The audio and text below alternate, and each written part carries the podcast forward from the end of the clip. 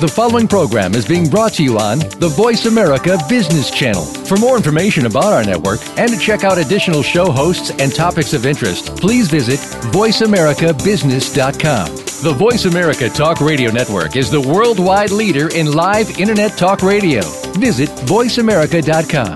The views and ideas expressed on the following program are strictly those of the hosts or guests and do not necessarily reflect the views and ideas held by the Voice America Talk Radio Network, its staff, and management.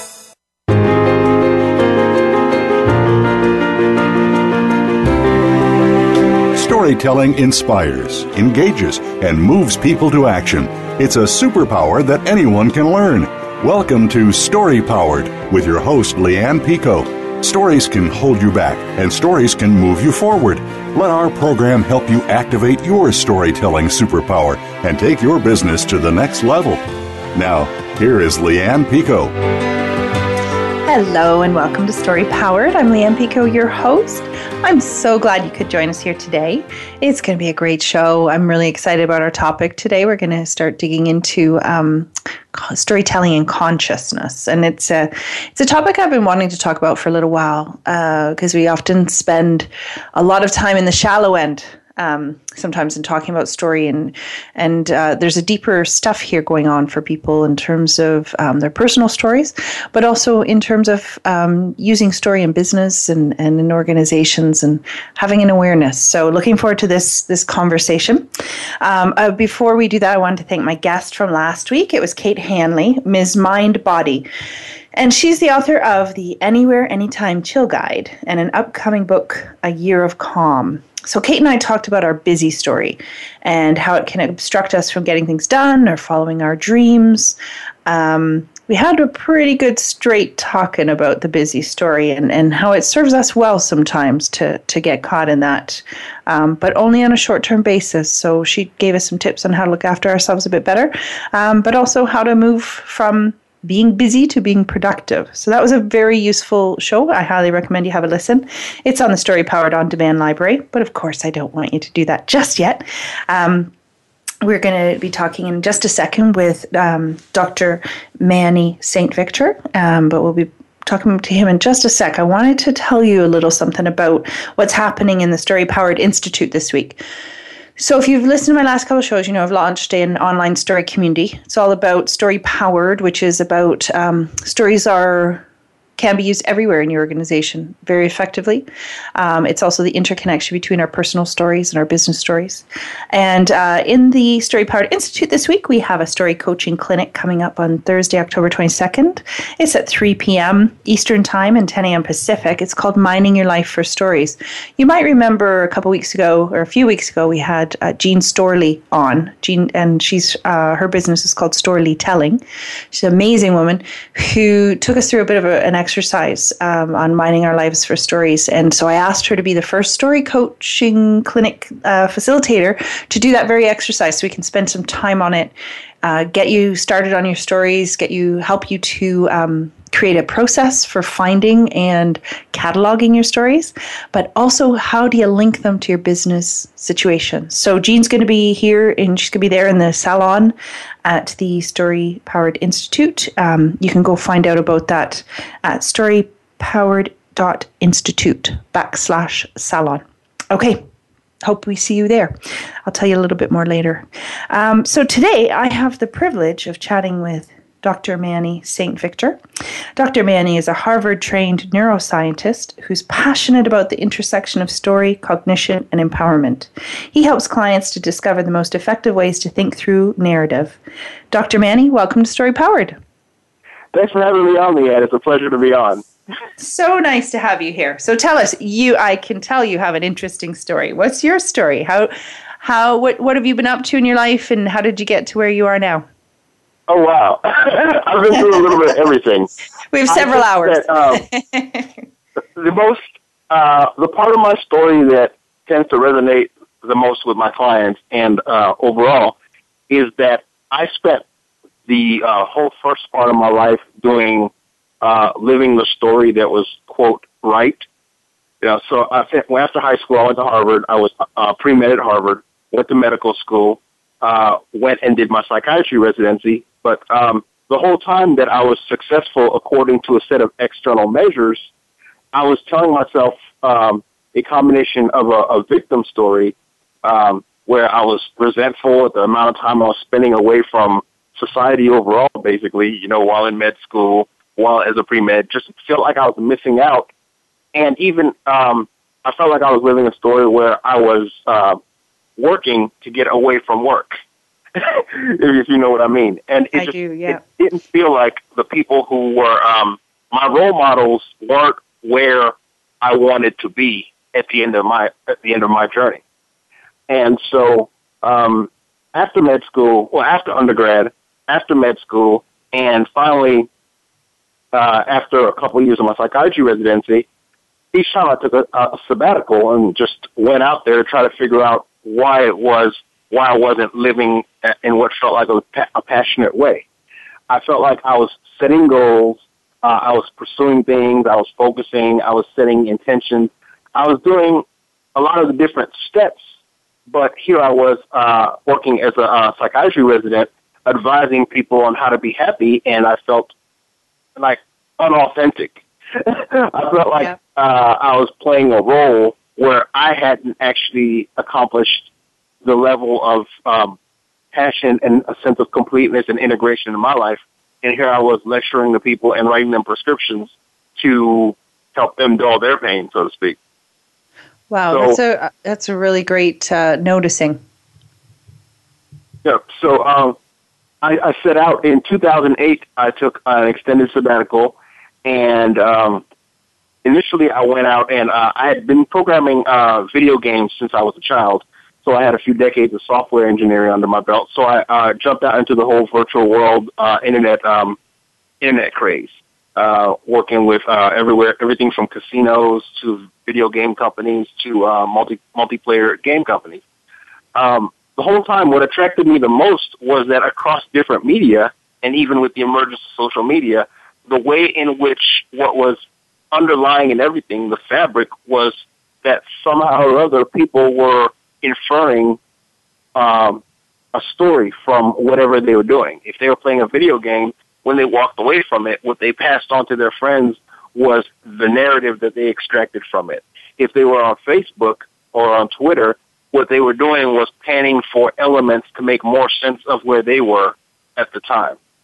And so I dug, I, I did a lot of digging into what made successful people's stories different from people who were stuck in essentially someone else's story.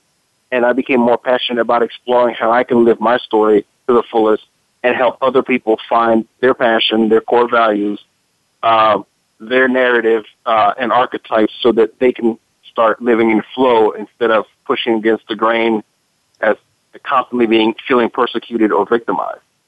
Right. And and it's interesting that you mentioned the word success there, because um, you used it in a in a really interesting way. A lot of people would have looked at you and and um, viewed you as being the successful one. It looked like that.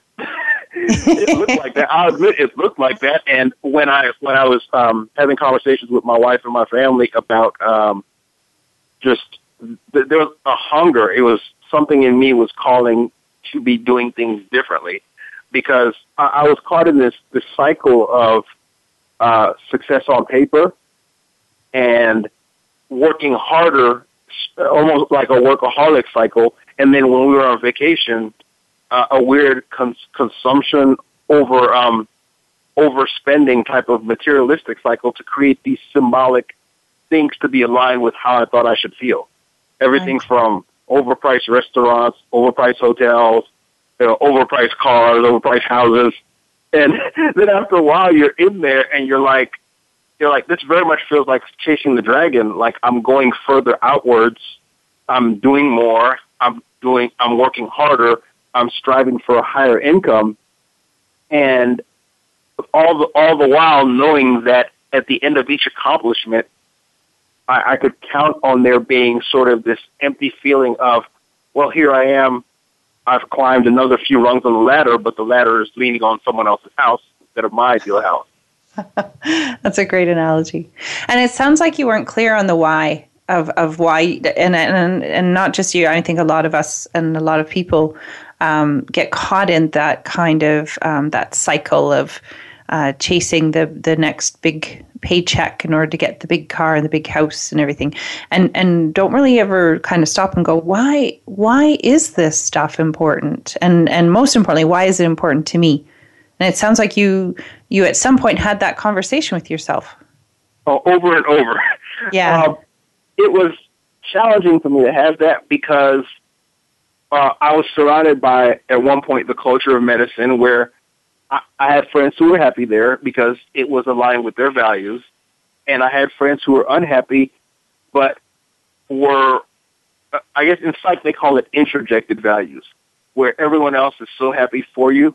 that, you're right. that, you know, you're like, yeah, I, I, I'm grateful. I can feel it yeah, yeah, yeah. It's and I can imagine everybody around you were like, "Hey, you're at, you you did Harvard, you're in grad school, you're a doctor, you're now you're a psychiatrist." I mean, my goodness, it's it just uh, that is quite a story to you know that we can. Uh, and again, it's not an imposed story because it's actually in the fabric of our our kind of culture in North America in particular that that's what you'd want to be looking for. So I can imagine it also must like, and this is the thing that um, I love about when we talk about our own stories is is that that sounds like a lonely story. Um, in terms of if you're not part of it, it sounds like somebody else's story and a lonely position that you're that you're part of it but not. Exactly. I I just kept wondering why it didn't feel right. I felt a bit right. of an imposter syndrome where yes I was constantly looking for what the next extrinsic measures of success were.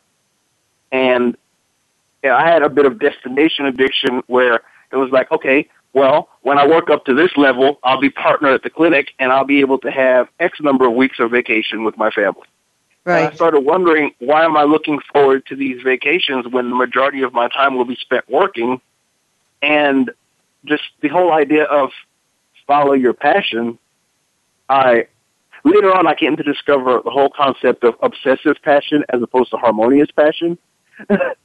oh, tell us. Tell us the difference. Well, uh, obsessive passion is passion which um, is not even passion. The, the key word there is obsession. It's it's where you're you're carrying around the, the shoulds and the musts, where you have extrinsic motivators pushing you, and you don't really feel like you're in control of, of even when you're you're doing things, you don't feel like you're in control of what you're doing. You're just you're working, you're working, you're working, and even when you're playing, the work seeps into the play, and you never have that that recreation that recreation should be. You can't, you never have guilt-free play, and your guilt is choking off your positive feelings. Where because you're doing something that something that a force outside of you, culture, family, and even sometimes loved ones like um, spouse and children expect you to do, and and you're looking for that external validation, it, it's it's not really it's, you never really go into flow. So you're in a state of chronic inflammation to explain it like neurochemically. Now that's obsessive passion. Harmonious passion leads to a sense of well-being and flow. It's where you're you're doing the thing that you love, you're making meaning, you're you're living your story every day. The challenges that come up you don't see them as a threat to your identity. You don't feel like an imposter. You don't feel the risk of embarrassment because you have that growth mindset where you, you realize that at, at the end of the week, you will be a different person than you were today. And you look forward to each challenge as a way of exposing you to um, new opportunities to let your core and your inner um, your inner structures unfold. So it's a curiosity based, intrinsically motivated approach where you're trusting your intuition, you're trusting yourself, you're taking the time for self care, you're taking the time for recreation, you're taking time for family because you're not you're not uh, obsessively driven. You're you're you're you're in a peaceful, blissful fashion, and the hurdles just become a way of you writing your story more clearly, as opposed to potential failure, potential threat to identity, uh, another cue for perfectionism, another cue to feel like the victim, another round of criticism that's going to make you feel as if people don't appreciate what you're doing. It's a, it's a shift in perspective and, and a move to a more abundance mindset than a scarcity mindset, which shifts your entire neurochemistry and changes your inflammation. Wow. Okay, that is huge because as you were talking about that, you, I, I, mean, it's so easy to see you, you describe that very well in terms of the differences. But when I think about the obsessive part versus um, the harmonious, uh, it just seems so fragile. Like anybody could take it away from you because it is externally based and it's not based on something that's that's kind of driving you uh, fundamentally. Whereas the harmonious passion sounds like coming from a stronger, um, more centered place. Exactly, exactly. Uh, an obsessive passion, a lot of times, um, is in pursuit of what they call symbolic self completion, where right. you're, you're keeping up with the Joneses, and when the Joneses are doing better, suddenly you feel subjectively as if you're doing worse. Um, you've bought this huge house, and the price of the house is part of your identity, so, you know, when the real estate bubble burst, oh, yeah. Suddenly inside felt as if they were worth uh, half as much money. Now your house is worth half as much, and you were anchored to the value of the house. That number meant something to you. Whoa, that's huge. And, you know, it just, it also sounds like to put it in really simple terms that um, when you're living like that, you're living somebody else's story of you. Exactly. That's huge. You're, you're, you're playing an unwinnable game, basically. Yeah. Yeah. Wow. Okay. So, how did you? Um, so, just um, we've got a couple minutes to the break, but I really want to ask you how, because you know, psychiatry. I worked in mental health for a while, it's not a forgiving place for um, wanting to do things differently. so I'm just wondering, in terms of you know, and I'm, that's a big generalization, but often you know we we have uh, it's science, it's medicine, it's egos. It, there's lots of stuff going on in in in that uh, in that area. How did you go from um, feeling a bit of a victim, feeling stuck in in what you were doing and in the story that you'd kind of created that you should be to moving towards creating one that was more about you? Because that's a huge, brave decision that you had to make. That, yeah. yeah. did you just yeah. jump? What did you do? I, I, took a deep breath and I jumped. Um, wow. And, and the thing is, I, have been programming uh, software since I was 10 years old because uh, I've always loved um, artificial intelligence, software, virtual worlds. And to me, um, I've always, I've always believed in the the emerging singularity.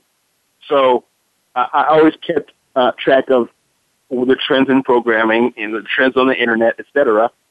And so I was able to uh, take a job that was paying a salary that, well, it was with a startup that eventually went belly up.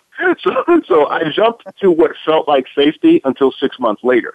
Right. Um, so I, I had some temporary courage there where I was like, okay, I'll be able to make a, um, a good salary.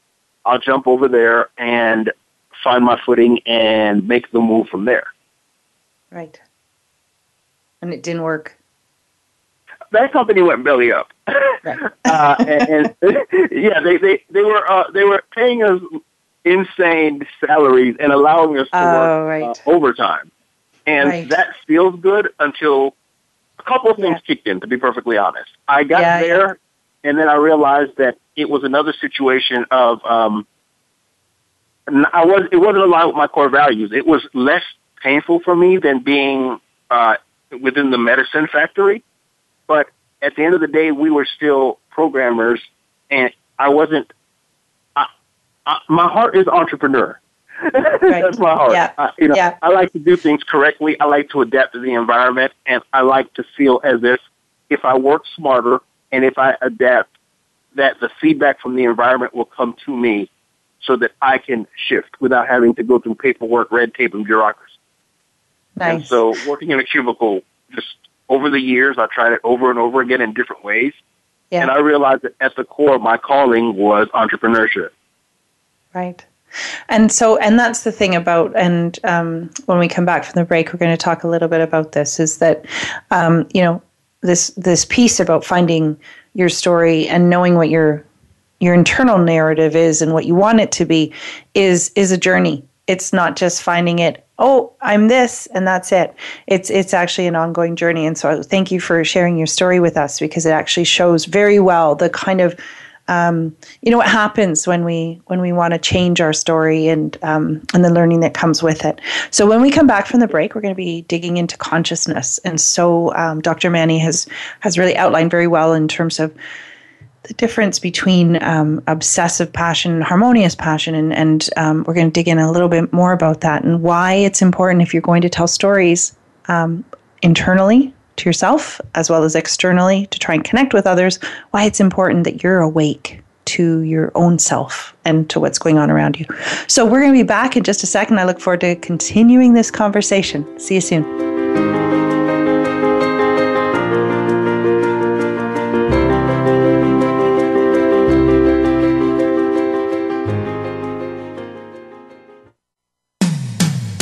When it comes to business, you'll find the experts here.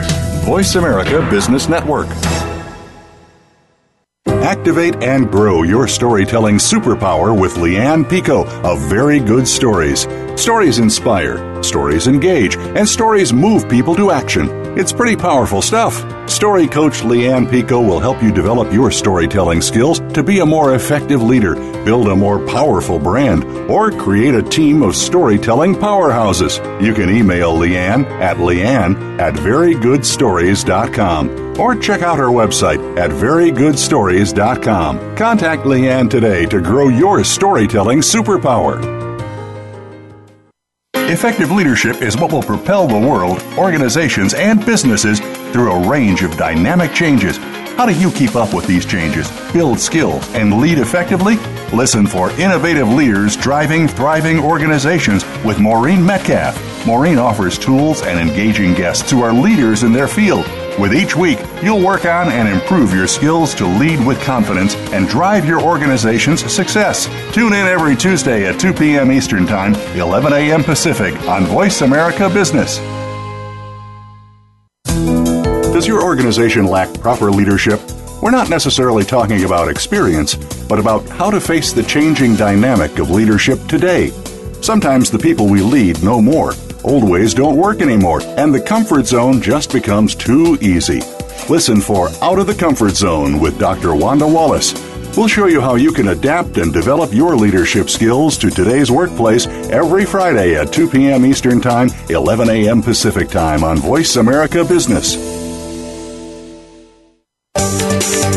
From the boardroom to you, Voice America Business Network.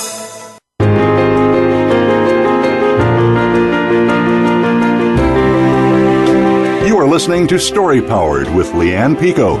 If you want to find out more about Lianne or the program, connect with us on the web at verygoodstories.com. Now, back to Story Powered.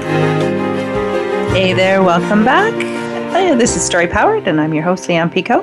Today I'm chatting with Dr. Manny St. Victor, and we are having a great conversation about um, storytelling and consciousness. Before the break, um, Dr. Manny was sharing his own personal story and journey to uh, finding a more authentic story for himself. And uh, we're going to now talk a little bit about um, what it means to be conscious and um, how it relates to story. So, Dr. Manny, when we talk about consciousness, what are we what are we talking about? Uh, to keep it really simple, to be conscious is to be here now. Yeah. Uh, we often get caught up in um, either in the past or in the future, either worry or anticipation. And in either of those cases, we're not getting the right information, the right feedback from the universe, so to speak. We're not, we're not connected to what's happening now. And anytime you're not in the present, you're not emanating presence. You're not, you're not, people aren't feeling your signal. In addition to that, you're not, you're not making the most of the moment. You're not writing your own story. You're, you're living either a victim story or a hero, a disconnected hero story or a persecutor story where you're blaming other people for things that are happening to you.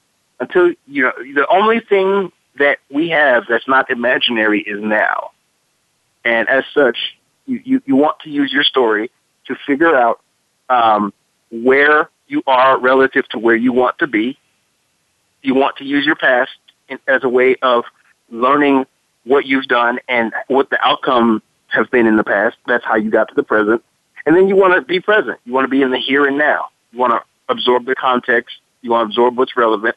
And you want to choose actions that lead you in the right direction. Right. Oh, that's Okay, that is you've just blown my mind because it's one of the things that I talk about um, with my clients and, and we talk about on this show sometimes. But you've said it in a way that really resonated, which is um, the word imaginary. And I think that that uh, it, it's so funny because when we talk about storytelling, people think that it's about um, going back into their past and finding their truth or finding their uh, finding facts and true stories when in fact like you said when we go back and we'll just stick with the past for the moment we can talk about future in a second but when we look at our past it's all perception. So even if we if we gathered everybody in a room that was part of our past everybody would have a different version of events to what we have. Isn't that right? Exactly. And realizing that you can reach into the past and rewrite the past so that it serves you best and store it that way for future access is one of the most empowering aspects of um, your journey forward. Oh, that's amazing. Okay, tell us. Can you say that again and tell us a little bit how we can do that? Okay, once you know what it is you're trying to accomplish, um, what what your values are, what your goal is, what your goals are, your your your high priority goals, and your purpose, you're able to reach back in the past and mine the past for experiences um, information, tips, techniques, network, connection, ways to focus your energy, and just everything, you, all the resources you need to move forward. That's what the past is for. Right. You don't have to go back and make it better or change it in any way because it ain't going to happen because it's it's made up. It's not it's not true. There's no truth there. Um, but but yeah, go on.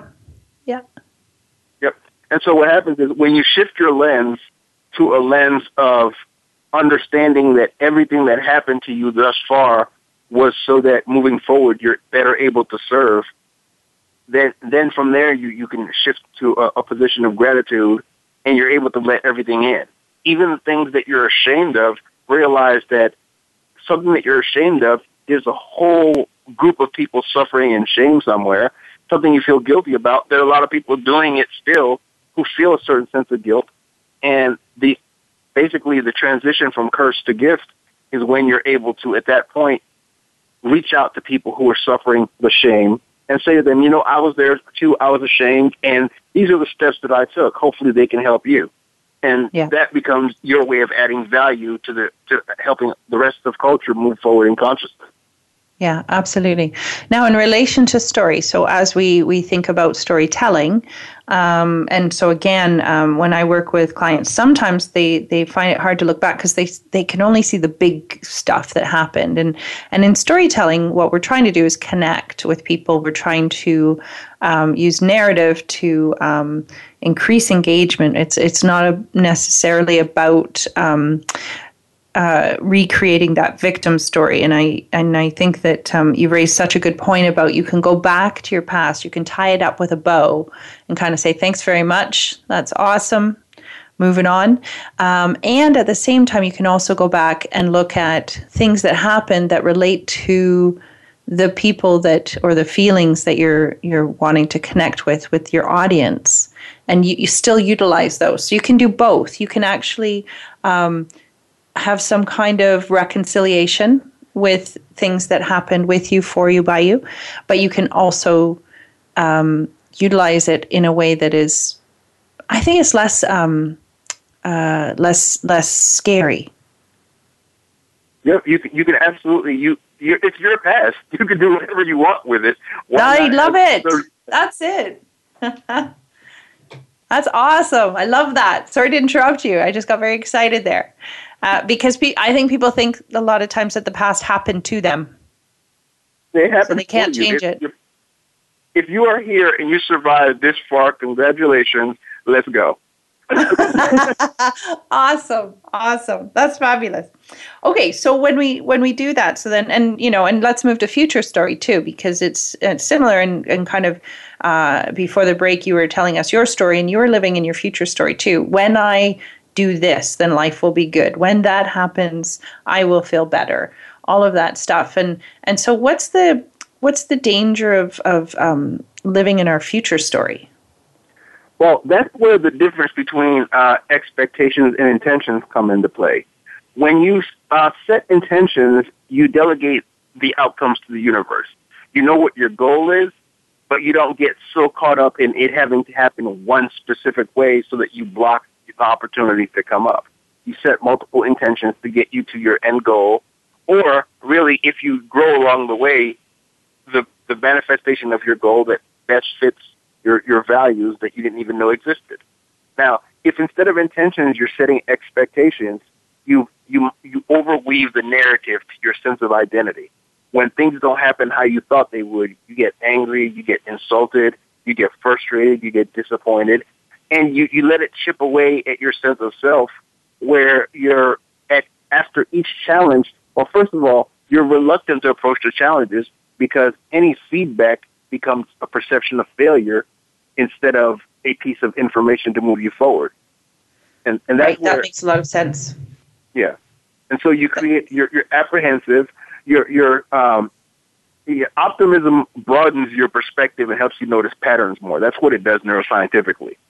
So by by being optimistic and um, I hate to use the cliche that's on fire everywhere now. It's uh, when you lean in, you're, you're able right. to yeah. you're, you're able to do the next thing, learn from it, and do it a lot of times. You get all that practice time, and you get that rapid feedback. You respond to things be, while you still have options before they become cataclysmic you know, you, yeah, you put out yeah. small fires instead of needing the whole five alarm blaze. And so Right. it's, just, it's a way of being more, and, and to use the word, to be more conscious, to be more present, to be more aware of what story it is that you're in, what role you're playing within that story, and whether it leads to the outcome that you want. And if not, what to do to shift the character that you are to be the character that you want to be. All that involves being present here and now instead of um, either being stuck in the future, which is disempowering, where you're waiting for the universe to make things happen as quote expected, instead of Mhm. through through your empowerment, or, or, or you're you're stuck in worry instead of doing what Neil Fiore calls calls the work of worrying in, in the now habit. He says, okay, you're worried about this happening. Uh, what are the steps that you can do between here and now to make it not happen?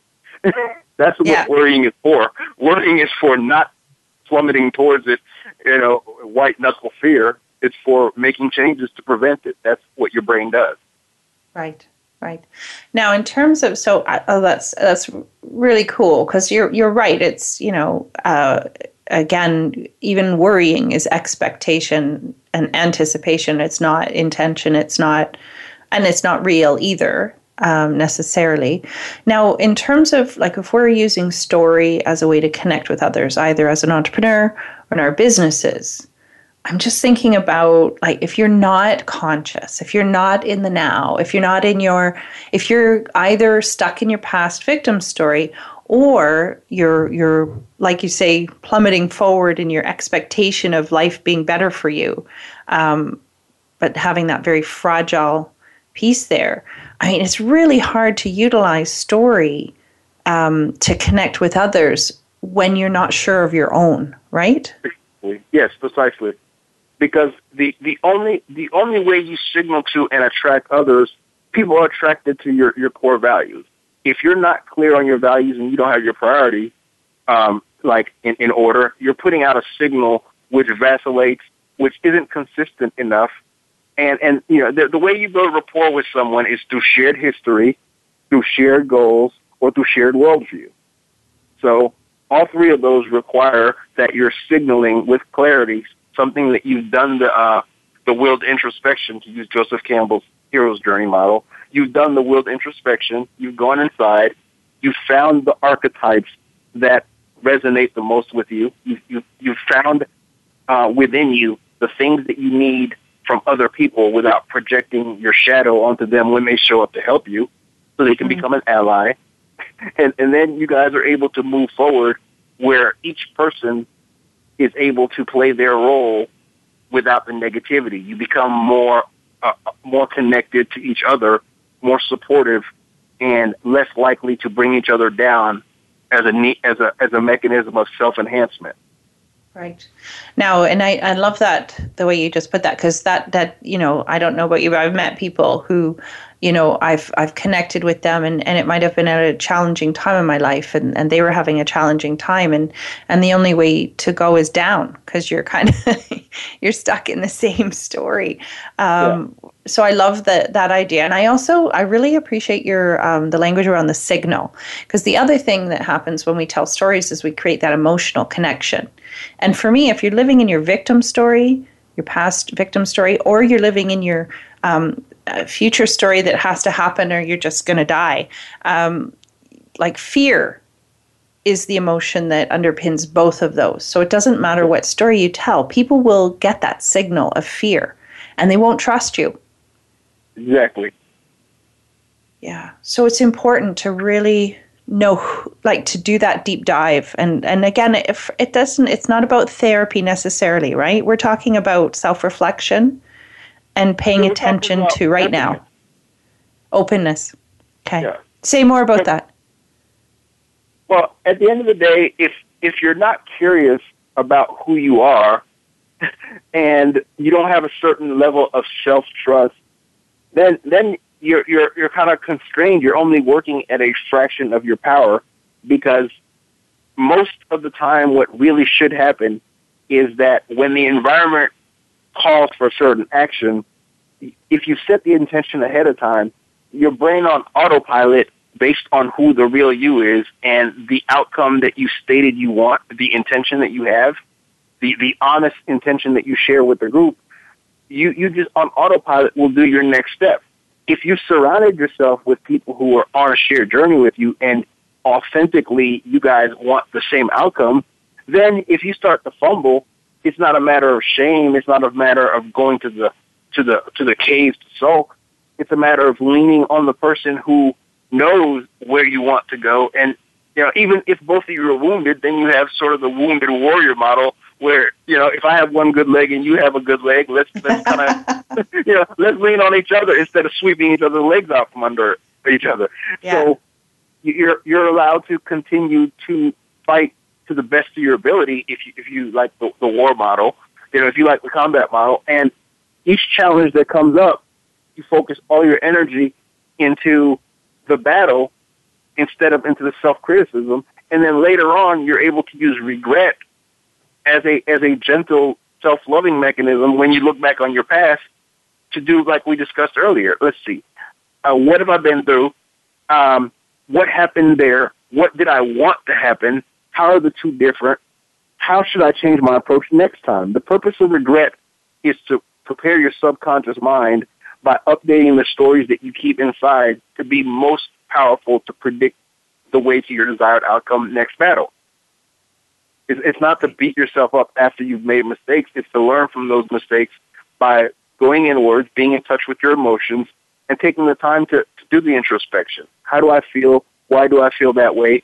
which aspects of what I did led to this outcome. And one thing that's worth noting here is there's a, the difference between guilt and shame.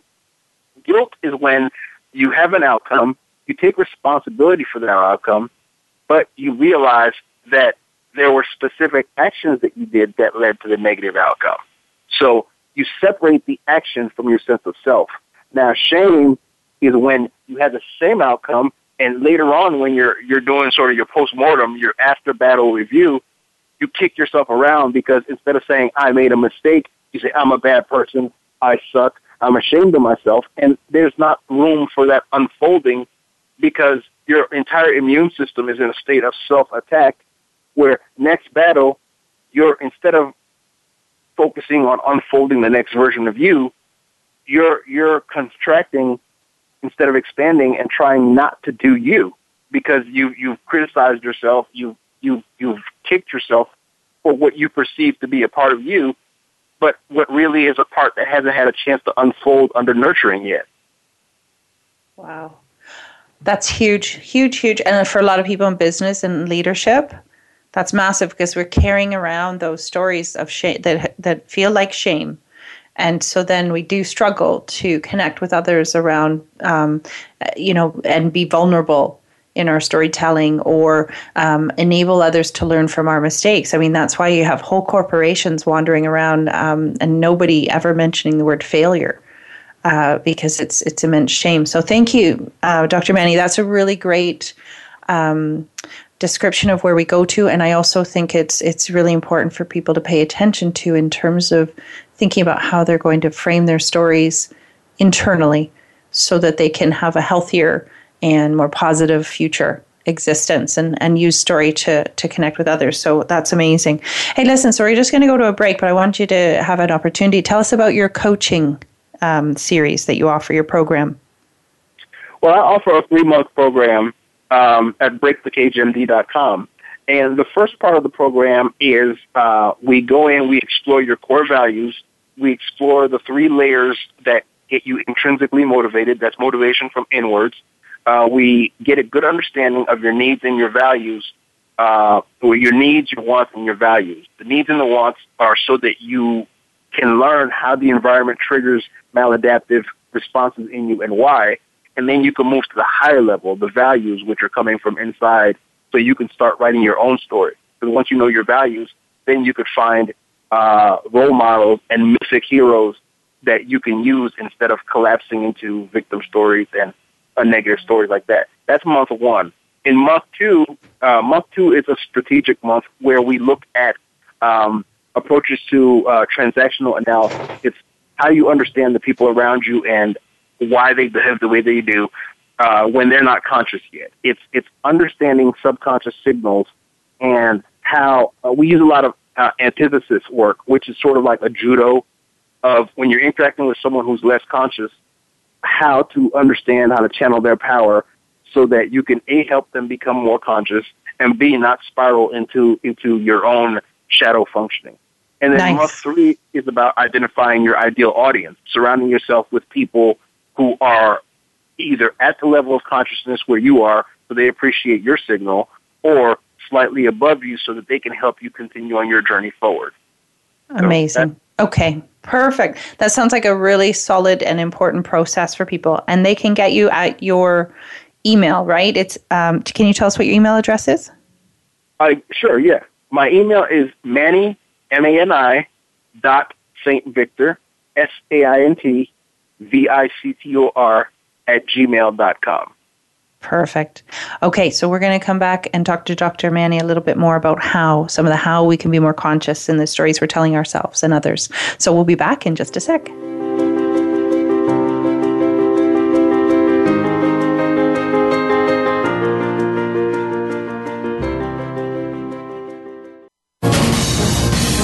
Voice America Business Network, the bottom line in business. Activate and grow your storytelling superpower with Lianne Picot of Very Good Stories. Stories inspire, stories engage, and stories move people to action. It's pretty powerful stuff.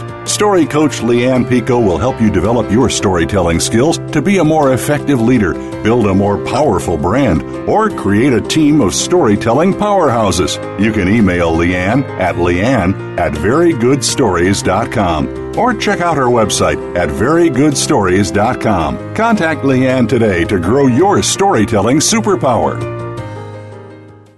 What makes great leaders? Results? A lasting legacy? Is it making a difference in your life or maybe the lives of others? I Lead the Leadership Connection with host Dr. Linda Sharkey will bring you the practical tips and tools to make you an extraordinary leader. And by doing so, build a better, more successful, and more profitable organization. Our show is all about you, the leader that you can be, and the culture that you can create. Tune in to I Lead, the Leadership Connection, live every Thursday at 5 p.m. Eastern Time, 2 p.m. Pacific on the Voice America Business Channel the business community's first choice in Internet Talk Radio. Voice America Business Network.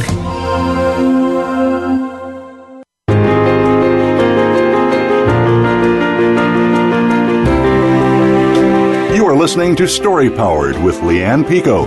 If you want to find out more about Lianne or the program, connect with us on the web at verygoodstories.com. Now, back to Story Powered.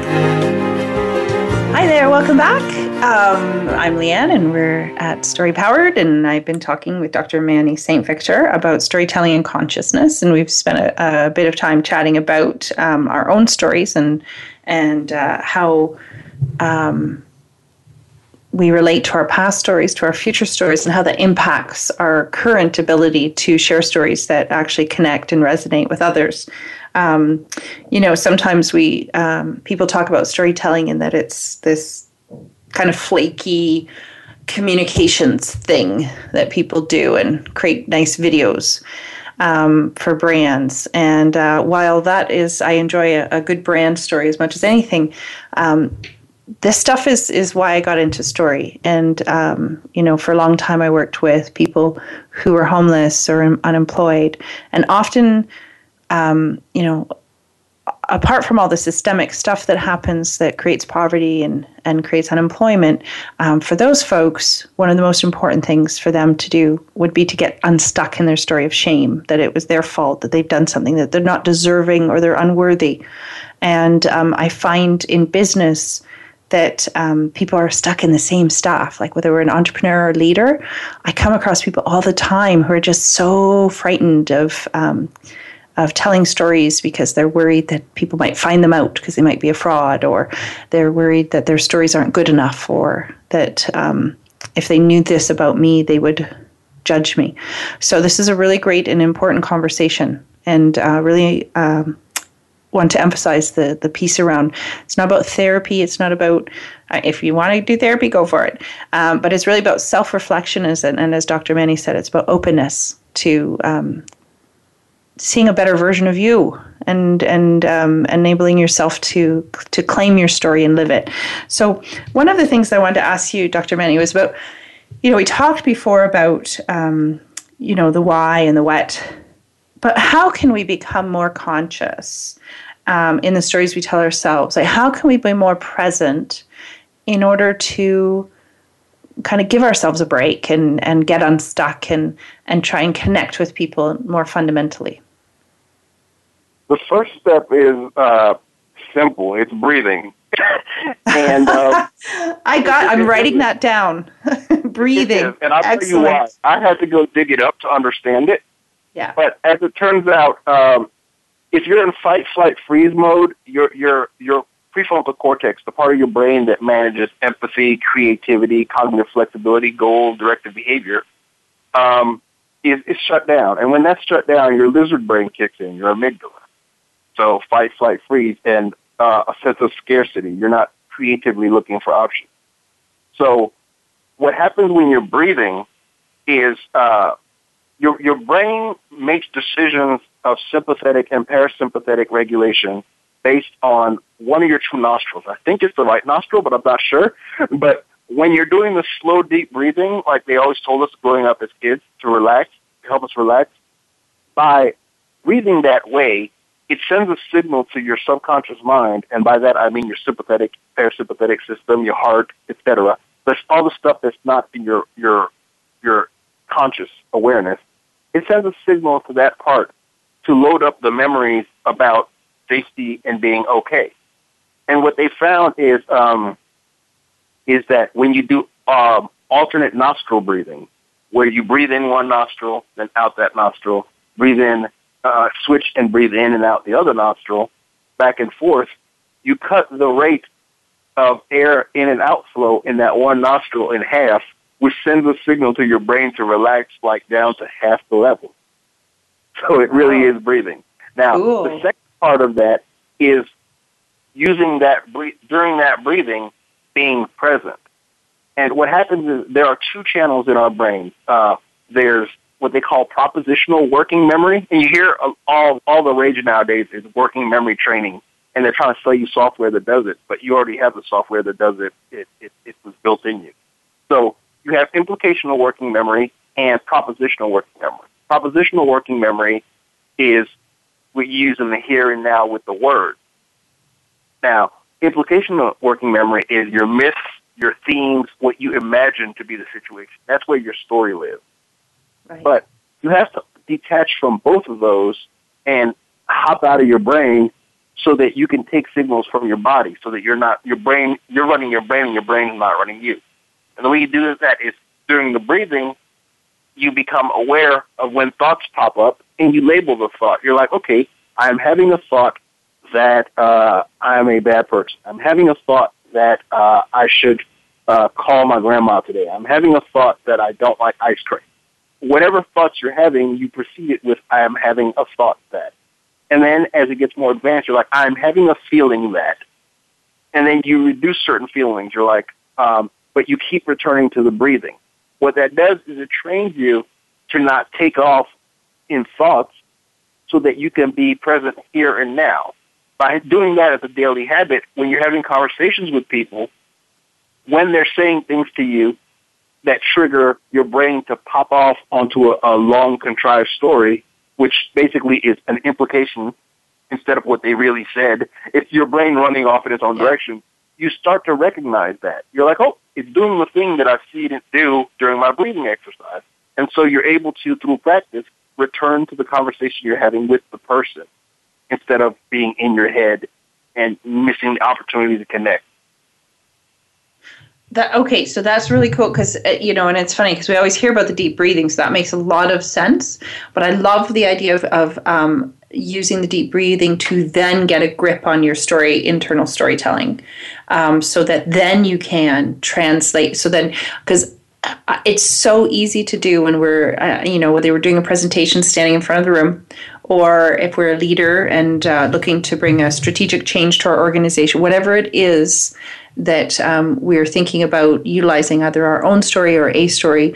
Um, it's really interesting that you talk about that because often our internal stories get in the way and they just block it. So, what you're talking about is training ourselves to um, step back from the stories and realize that they're just stories coming up all the time and that we can redirect them and we can change them and we can tweak them. Is that right?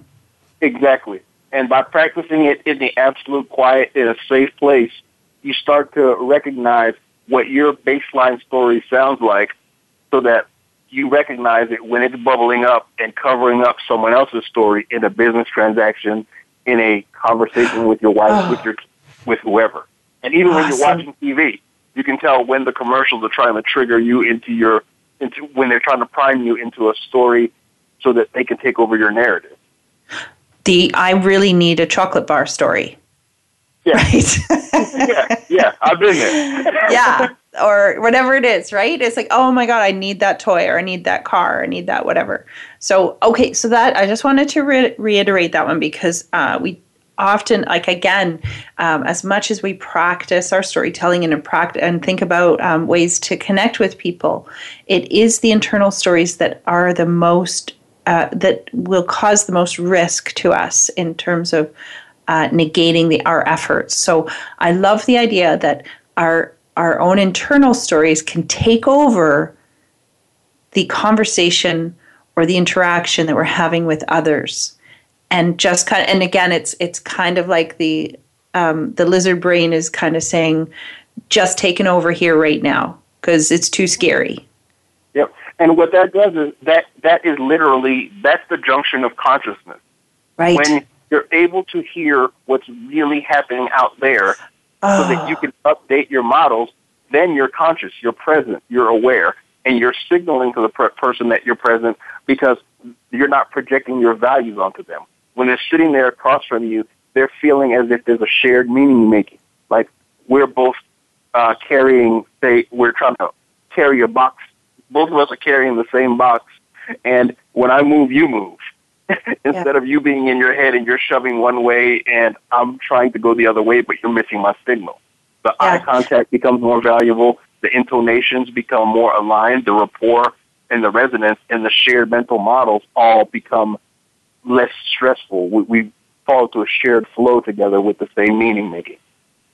And that is crucial when you're utilizing story to connect pe- with people on a higher level. So again, if you're a leader trying to in- introduce change with a, a, a, a, you know with an employee, or whether you're in a sales conversation, which is always high stakes and and goes straight to our insecurities. So love that, Dr. Mani. That's amazing. Thank you very much for for identifying that. I'm definitely to that's something that really quite new for me today. So so I appreciate you sharing that, and I appreciate you coming today to um, to talk to us about consciousness. And I hope we can do this again.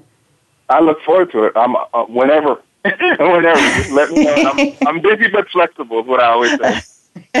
awesome.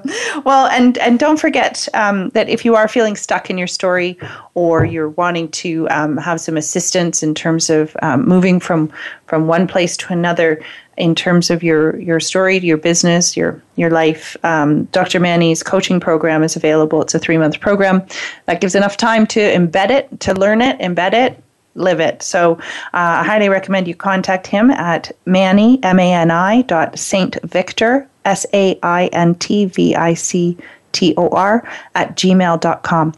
So next week, I will be chatting with Lori Silverman, the author of Wake Me Up When the Data is Over and co author of Business Storytelling for Dummies and Story Trainers Tell.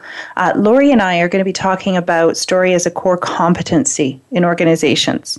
Um, why is it important and why? how do we make it happen? Again, we often talk about story as kind of just a technique or a tool, when in fact, and this is the whole premise behind Story Powered, it can be useful for every aspect of your organization. So don't miss that one. And don't forget to come and hang out with me in the Story Powered Institute, my new online story community. You can join for free or at an affordable monthly rate to access everything on offer. And we're just starting, so it'd be great to see you there and, and see what your thoughts are. And remember to sign up for our first story coaching clinic, Mining Your Life for Stories, at storypowered.institute. Story Powered is on every Tuesday at 1 p.m. Eastern Time and 10 a.m. Pacific on the Voice America Business Channel. Thank you for joining me, Lianne Picot, and Story Powered. I'll see you next week with more story.